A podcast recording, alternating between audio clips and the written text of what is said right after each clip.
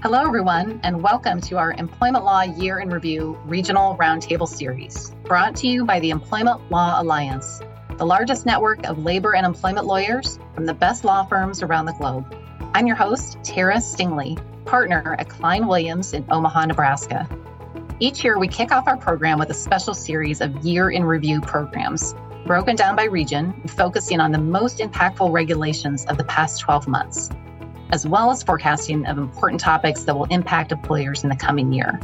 Today, we're speaking with our ELA member representing the beautiful country of Bermuda, which is a British overseas territory. Joining us on the program today is Juliana Snelling, a barrister and attorney of 27 years in Bermuda and a director of Canterbury Law Limited. Juliana, welcome to the program. How are you today? I'm great, Tara. Thank you for having me. I appreciate it. Well, it's so good to see you. And of course, here in Nebraska, it is bitterly cold and snowy. How are things in Bermuda today? Today it's a beautiful, clear, still day. We're we're blessed with our subtropical climate. It's probably in the 50s, so Bermudians are complaining about the temperature. We shouldn't be complaining. Well, we're all jealous of you here today. So, as we talk about our year in review program and we think about what's been happening and what's been keeping folks busy over the last year and what's on the horizon for 2024, January is always a great time to hit that reset button and really think about what have we been dealing with? What have we been impacted by? And what's going to keep us busy going forward? And so, on that note, what would you say were some of the most significant legal changes in 2023 that impacted employers? Yes, Tara. Well, Bermuda, the uh, government's had a busy year enacting legislation, and the most fundamental new legislation that's been put into place last year was new minimum wage for the first time ever. So, effective June 1 of last year, 2023, the government enacted three new pieces of legislation all tied to a new minimum wage. And that's the Employment Minimum Hourly Wage Entitlement Act 2022 with accompanying regulations and the Employment Minimum Hourly Wage Order 2023. And essentially, the new law is that mostly all employees working in Bermuda are entitled to be paid a gross hourly wage of $16.40. That's Bermuda dollars, which is on par with the US dollar. They are used interchangeably here. And after much confusion and kerfuffle after this new law was enacted, in the hospitality industries in particular, there was much confusion on how do we deal with gratuities and commissions. And the government clarified after that for those who earn grats, service charges, and commissions, or a combination of those, these are allowed to be combined with the base wage to make up the $16.40. So it's much easier for employers to make up that figure because they're allowed to count those. They're not allowed to count tips that are voluntarily given by the customer straight to the waiter. So that's been clarified and will be clarified further next year in new legislation that we'll talk about shortly. But what are the challenges that that new law has introduced to Bermuda?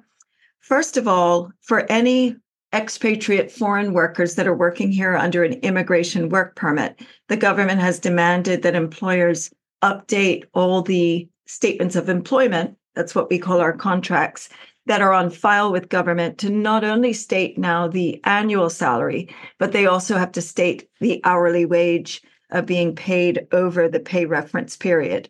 And government's been sending work permit applications back to employers. And when they apply to renew work permits, they've been sending them back because employers are forgetting to state the hourly wage that's being paid in addition to the salary. Another challenge that will be a big one for employers is the keeping of records. Now, employers, because of this new law, will have to keep records for at least six years in essentially three categories. Number one, any document that proves they're complying with the legislation and paying the employee at at least the minimum hourly wage. Two, they have to keep copies of the contract and any other documents that have been agreed between the parties or that record an agreement about hours of employment, remuneration, and conditions of employment.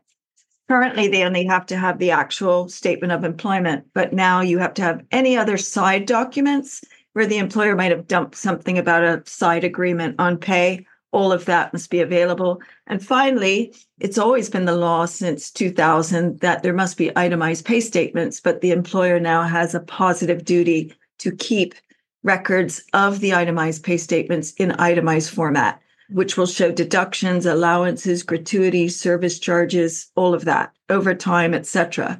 Because currently there's always a lot of confusion going to the tribunal about what a pay statement is actually showing the parties. So now it will be mandated. They have to be much clearer. And employers will be punished with fines, criminal fines, or civil penalties imposed by the Labor Relations Tribunal if they're not complying with the new law. And if the employer is found not to have complied, they will face a heavy penalty of paying twice the amount of the minimum hourly wage in respect of every employee that they have breached their duties to for every day on which the failure to comply is continued. So employers have to get their ducks in a row about all of that. Of course, that doesn't affect our executive contracts in the reinsurance insurance industry who are being paid, you know, um, very handsome salaries and bonuses, well over 500,000 probably a year. But there's a significant blue collar you know, working population in Bermuda, so it does affect many employers. A second item that government put on the agenda in 2023 was guidance issued under the Employment Act 2000 that clarifies what's an independent contractor and what's an employee. So the Employment Act for the last 22 years since it's been in existence has always said that an employee who is protected under the act not only is an employee in the real sense, but someone whose terms and conditions more closely resemble that of an employee than an independent contractor. In other words, if it quacks like a duck, it is a duck. So if it quacks like an employee, it is an employee. We don't care what you call it. So the Act gives force to this guidance that government has now published effective April 1, 2023. The purpose of which is to help both parties to the employment relationship decide is this worker entitled to the protections of the Employment Act and also entitled to the relevant employee benefits that you can find in employee separate employee benefit legislation in Bermuda. If, of course, if you're a mere independent contractor, you don't have those protections or those benefits. So you have a lot of rogue employers who will try to call somebody who isn't, in fact, an employee, an independent contractor to try to get around cheapen the deal so you don't have to pay their benefits or vacation leave, sick leave, and those types of things under the act. So, government has said employers and employees read this guidance. It's been published to the public, and the tribunal is entitled to have regard to it when it's deciding what the relationship is. And the guidance lists 12 indicators that are typical in the common law cases about what's an independent contractor, what's an employee. So employers will not be able to come to the tribunal feigning ignorance that they don't know the difference between an employee and an independent contractor. So that's a good protection for employees that's come along in 2023. And I would say those are the two big main changes for that year. You know, it's interesting in the US, we've also had recent uh, announcements by the US Department of Labor articulating the standard for classification of workers, whether they be an independent contractor or employee. So it certainly seems like there's been a push in many countries to have more protection for workers, whether it's by minimum wage, as you mentioned, or classification of independent contractors to make sure that organizations aren't taking advantage of workers and not providing adequate wages or benefits. That's exactly right, Tara. Yes. And you know, some of these changes that you identified are pretty significant, especially on the minimum wage piece of it. How much notice did employers have with regard to these new laws to be able to budget and plan for it?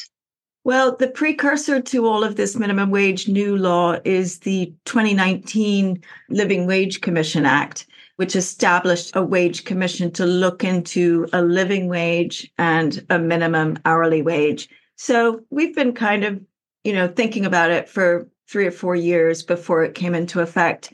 But, you know, that doesn't get employers ready. You need the law to change, and then suddenly everybody yeah, gets their act together quickly. Exactly. Uh, Nothing like a new law to get employers' attention. That's right. And, you know, in some ways, laws and regulations that develop take some time to really show us how they will impact employers. Have there been any other recent legal changes that continue to impact employers that you're seeing in your practice? Yes, Tara. In 2021, the government substantially amended the Employment Act that had been in effect for over two decades, introducing a raft of new amendments.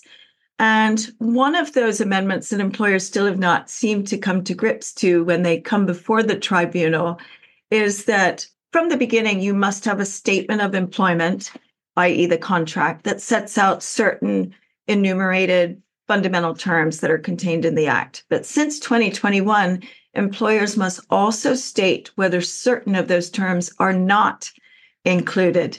So they have to expressly state, for example, there is no pension or there is no overtime payable, for example. So it's clear and the employee sees it and can take advice on it, no doubt at the time.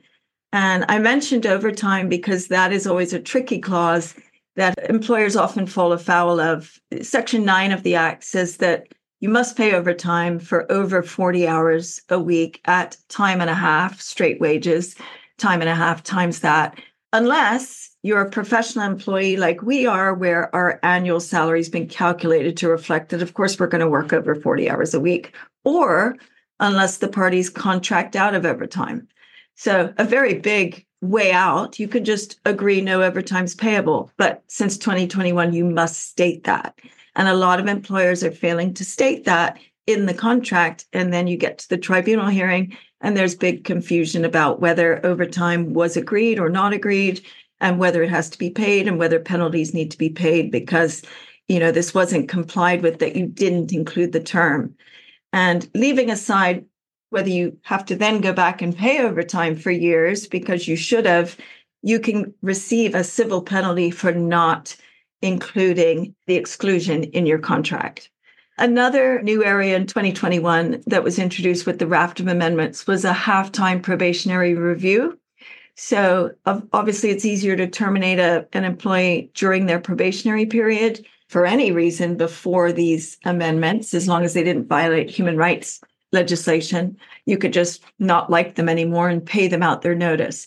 But since the act was enacted, you have to have a valid reason to terminate. And the 2021 amendments say you must have a half-time probationary review and you can only terminate for certain reasons during probation, which include performance, conduct, operational requirements is a wide list of reasons, but they are specific purposes that must be relied on. And we are finding a lot of employers are not doing the half-time probationary review. So it makes it much more difficult for them to terminate after half-time because they haven't fulfilled their statutory duty of sitting down with the employee and going, Hey, it's not working actually. You know, you got some more time, but here's what's wrong. Here's what you're doing right. Here's what you're doing wrong. And here's what you got to do to improve. So it might be an unfair dismissal, even if you terminate it during the probationary period without that review. I suspect those are going to be issues that continue to keep you very busy in 2024. Oh, and certainly. Yes. Not to mention the new laws that, you know, are, will be coming to force or expected to come into a force. And so, as we're sitting here at the beginning of 2024, I won't ask you about your New Year's resolutions, but I will ah. ask you about your predictions for 2024. And in your words, what other employment laws or policy changes are anticipated to have the biggest impact on human resources organizations and employees? Well, I would like to say that I am 18 days sober in my dry January. So, because I've achieved that resolution, I'll state it on. on Congratulations. Thank you so much. But the biggest change certainly will be the finally coming into force of the 2016 Data Protection Act, which is called the Personal Information Protection Act, or what we locally know as PIPA. So, PIPA 2016 has only partially been in effect for the administrative provisions that set up the Privacy Commission office to start getting everything ready. But we now know that January 1, 2025 is going to be the effective date of the act when it the act gets its teeth and suddenly will come into effect for employers whereby we have to be very careful how we use process store transfer touch personal information of our employees, including sensitive personal information related to, you know, human rights characteristics. So for the first time ever, way behind many other countries, we will have our own version of GDPR whereby we have to be very careful how we process, store, and manage our employees' information and only use them for lawful purposes that are set out in the Act and collecting only what's relevant and retaining you know, only what's relevant and, you know, lots of other policies we have to get in place over the next year. So, what do employers have to do to get their ducks in a row over the next year? Well, they're going to have to update their policies or indeed create new policies, clear ones that address all the requirements of and contained in the Act to ensure compliance with the legislation, ensuring that the personal information they use is accurate, relevant, and not excessive to the purposes for which it is used. And the policies will cover such things as handling and retention of data, data management, privacy policies, the appointment of a privacy officer in each company, that you know each company will grow and they just got over appointing compliance officers and money laundering reporting officers now you're going to have a privacy officer but ensuring that you know the information that our employees give us is only used for the lawful purposes and making sure that we dispose of them after you know there's no good reason for holding on to that information another act that is expected next year following upon the minimum wage legislation and the confusion that erupted after that act with gratuities, tips, etc., is the Protection of Employee Tips and Other Gratuities Amendment Act 2023 that will be expected to become law in 2024. That's going to define what gratuities are, what service charges are, because we tag on a 17% mandatory service charge, usually on our menu bills but prevent the withholding of grats and establishing safeguards of what goes to the employee, not just the $5 that the you know the customer slips in the employee's pocket to better protect and tie that in with the minimum wage better. Governments also on the minimum wage front announced that the next step is to develop a framework for a living wage, which is going to be higher than a minimum wage. Living wage looks at the actual expenses that a family has to pay for to afford a socially acceptable standard of living, taking into account the extremely high basic living costs of Bermuda being one of the most expensive standards of the highest standards of living in the world.